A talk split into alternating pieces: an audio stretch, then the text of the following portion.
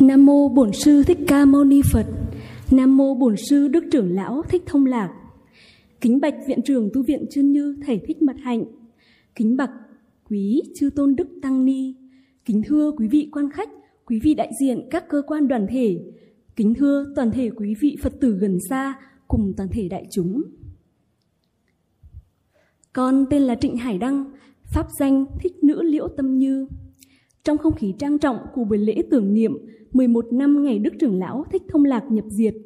nay con may mắn đủ duyên lành được sự cho phép của thầy viện chủ. Con xin phép được bày tỏ cảm nghĩ của mình về chặng đường áp dụng nền đạo đức nhân bản, nhân quả trong 6 năm qua của bản thân mình.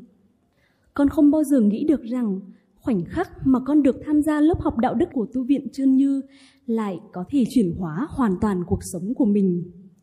Khoảnh khắc ấy đã đánh dấu những lần đầu tiên trọng đại của cuộc đời con.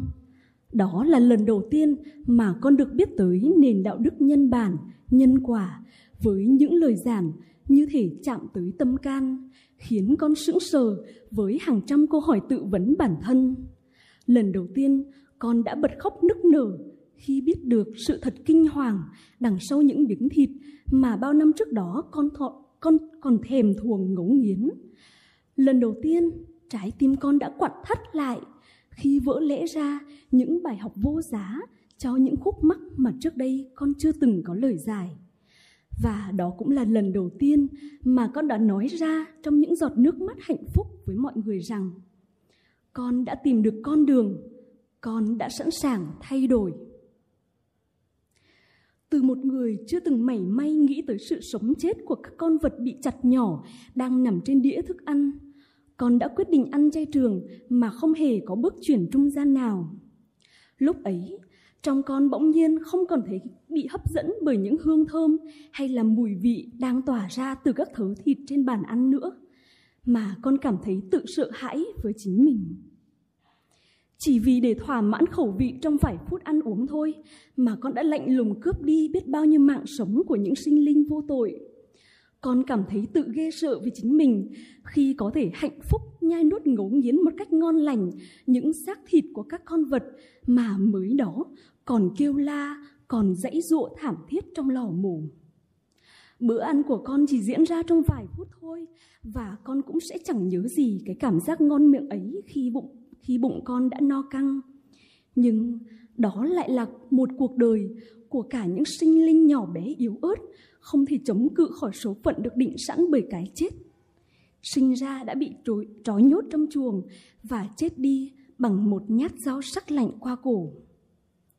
Vào năm ngoái, một thảm kịch đã xảy ra khiến hơn 100.000 người dẫm đạp lên nhau và 150 người đã tử vong ở Hàn Quốc làm thế giới rúng động. Khi theo dõi vụ việc ấy qua những đoạn ghi hình trên mạng, nhiều người đã không khỏi xót xa và thốt lên rằng Thật khủng khiếp, chỉ mới nhìn trên mạng thôi mà đã thấy ngạt thở không chịu nổi. Thì làm sao mình có thể sống được khi có hàng ngàn người đang dẫm đạp lên nhau như vậy? Thật là thương tâm làm sao? Con tự hỏi bản thân mình rằng nếu là con của lúc trước, liệu con sẽ có cùng cảm giác đó nhưng là với những loài động vật khác không? Sự thật là mỗi ngày có hàng ngàn con gà bị nhốt trong những chiếc chuồng chặt hẹp đến mức không thể nhúc nhích, khiến cho các phần cánh và đùi bị gãy đi và biến dạng. Con tự hỏi mình, liệu con có thấy thương tâm với những con gà đó được hay không? Mặt khác, con sẽ vô cùng đau buồn và kịch liệt phản đối khi có ai đó giết hại loài mèo, loài chó nhưng con lại vô cùng thản nhiên khi chứng kiến ai đó cắt cổ một con heo, con bò, rồi xẻo thịt, xào nấu và cho vào miệng ăn. Con đã từng như thế, và cuộc sống của con khi đó cũng đầy rẫy những màng tơ chẳng chịt, tưởng như không thể tìm thấy lối ra. Nhưng rồi, khi con được học lớp đạo đức nhân bản, nhân quả mà Đức trưởng lão Thích Thông Lạc đã dành cả cuộc đời để hy sinh giải công dựng lại, con như được sinh ra một lần nữa. Từng trang sách của Đức trưởng lão cùng sự tận tâm chỉ dạy từ quý thầy cô tại tu viện Trơn Như như những ánh đuốc từng bước dẫn lối cho con dần dần thoát ra khỏi mơ mây mờ vô minh suốt bấy nhiêu năm. Mặc dù trên hành trình này, con không thể tránh khỏi những chướng ngại, những ác pháp, những thử thách. Nhưng sau cùng, ánh sáng của chánh pháp, của lòng bao dung trì bảo từ quý thầy cô, của sự thành, thành tâm sửa đổi và niềm quyết tâm học hỏi từ bản thân đã giúp con vượt qua tất cả. Cho tới ngày hôm nay, con đã giữ vững lối sống thần chay và một lòng theo học chánh pháp của Đức trưởng lão Thích Thông Lạc dựng lại, tính đến nay cũng đã gần 6 năm. Một khoảng thời gian còn rất ít ỏi so với rất nhiều quý Phật tử đang ngồi ở đây, nhưng đó lại là một chặng đường mà con đã đấu tranh không ngừng với cái tâm còn nhiều thiếu sót của bản thân mình. Con còn nhớ những lần con được đi những hội nghị diễn đàn quốc tế và có một lần ở Bangkok, Thái Lan. Lúc ấy con vẫn đã ăn chay trường rồi, nhưng mà trong những cái bữa ăn thì ban tổ chức không có chuẩn bị những cái đồ ăn chay cho con kịp.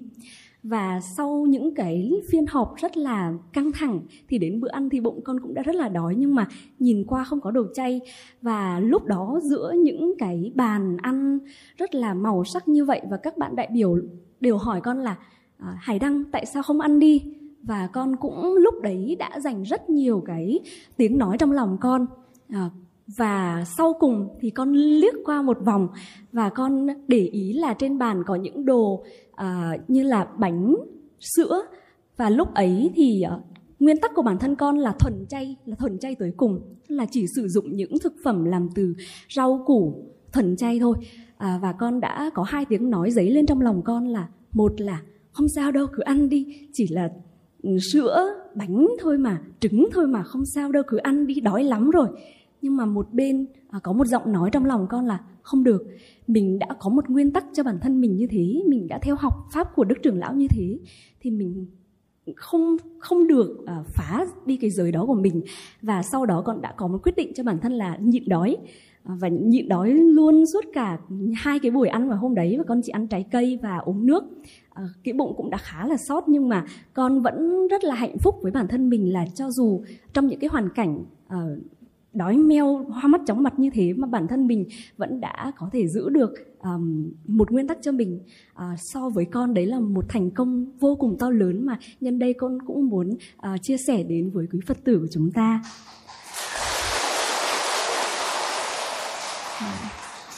Và giờ phút hiện tại đây thì con thực sự may mắn khi có được phước báo to lớn về lại mái nhà Trương Như để bày tỏ lòng thành kính biết ơn sâu sắc tới Đức trưởng lão Thích Thông Lạc Ngài là một người con tinh hoa của dân tộc Việt Nam chúng ta.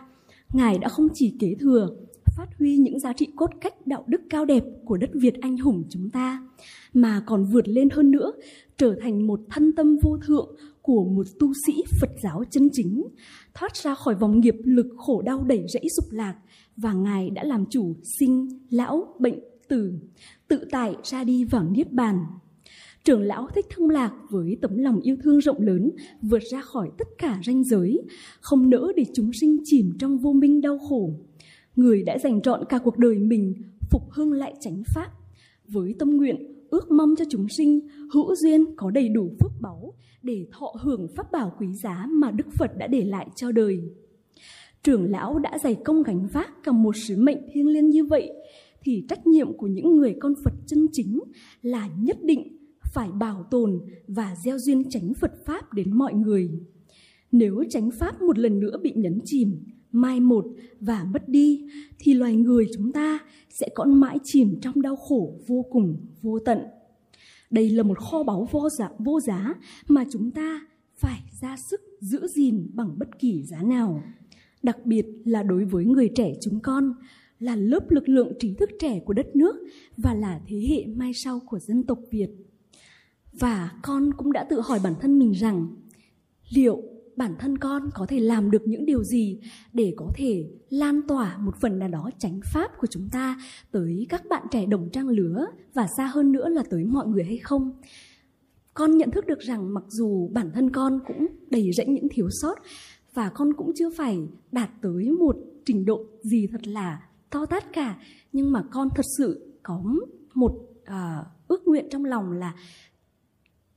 con tự nghĩ với bản thân mình là liệu à, trên những cái bước đường mà con học tập tại trường đại học cũng như là sinh hoạt ở tại thành phố và đất nước mình thì bản thân mình có thể đóng góp được những cái điều gì giản dị nhất, gần gũi nhất, mộc mạc nhất thì con sẽ cố gắng làm bằng tất cả mọi giá. Và trong những năm tu học ở ngoài đời sống thì sau nhiều năm rèn luyện, con đã vinh dự được là đại biểu thanh niên Việt Nam tham dự các hội nghị, diễn đàn quốc tế ở khu vực Đông Nam Á và toàn cầu. Con cũng đã vinh dự được trực tiếp gặp gỡ, tiếp kiến các lãnh đạo cấp cao, nguyên thủ quốc gia của tất của các nước cùng các bộ trưởng ở nhiều lĩnh vực. Ở đó, con được cất lên tiếng nói của thế hệ trẻ nước nhà vào những bản khuyến nghị chính sách để góp phần giải quyết các vấn đề trên khu vực và thế giới. Và vào tháng 5 năm 2023 vừa rồi, con vô cùng vinh dự khi được là đại biểu thanh niên tại hội nghị cấp cao ASEAN lần thứ 42. Đây là một hội nghị có quy mô chính trị cao cấp nhất của khu vực Đông Nam Á chúng ta. Và con đã trực tiếp đối thoại với Thủ tướng Chính phủ Phạm Minh Chính cùng 10 nguyên thủ quốc gia khác và cùng với Tổng thư ký ASEAN.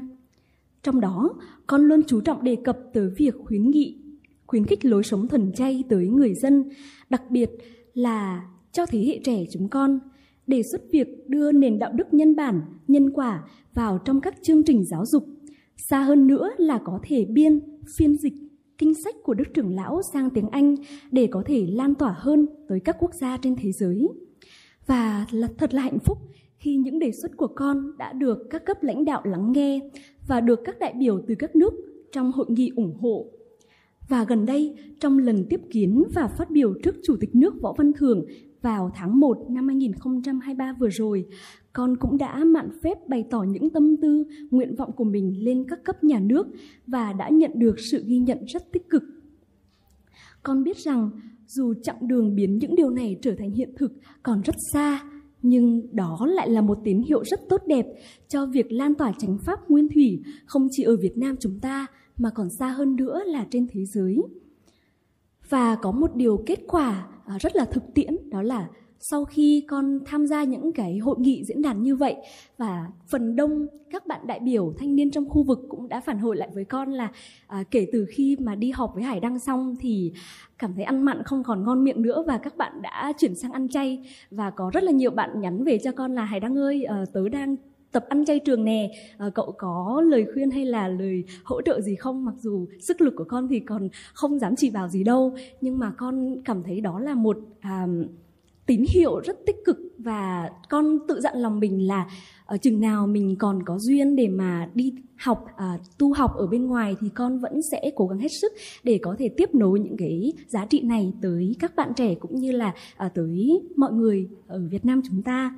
Và à, gần đây nhất à, con đã may mắn được đủ duyên để tới chia sẻ, lan tỏa lối sống thần chay và nền đạo đức nhân bản, nhân quả tại lễ hội thần chay lớn nhất trong năm tại thành phố Hồ Chí Minh vừa rồi. Và ở đó con một lần nữa cũng đã nhận được rất nhiều sự đồng lòng từ mọi người tham dự. Và con mạn phép đề cập những cột mốc vừa rồi không phải vì mục đích khoe khoang, tự mãn là mình hay, mình giỏi gì cả, vì con nhận thức được rằng là bản thân con còn rất nhiều điều cần phải hoàn thiện.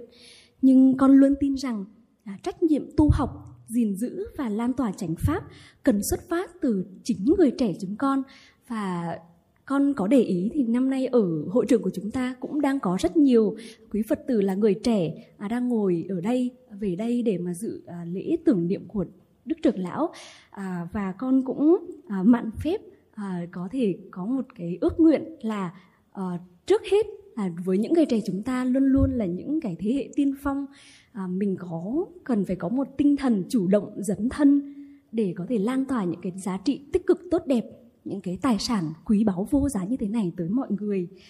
Và chúng con cần liên tục quán xét tâm mình gột rửa tạp niệm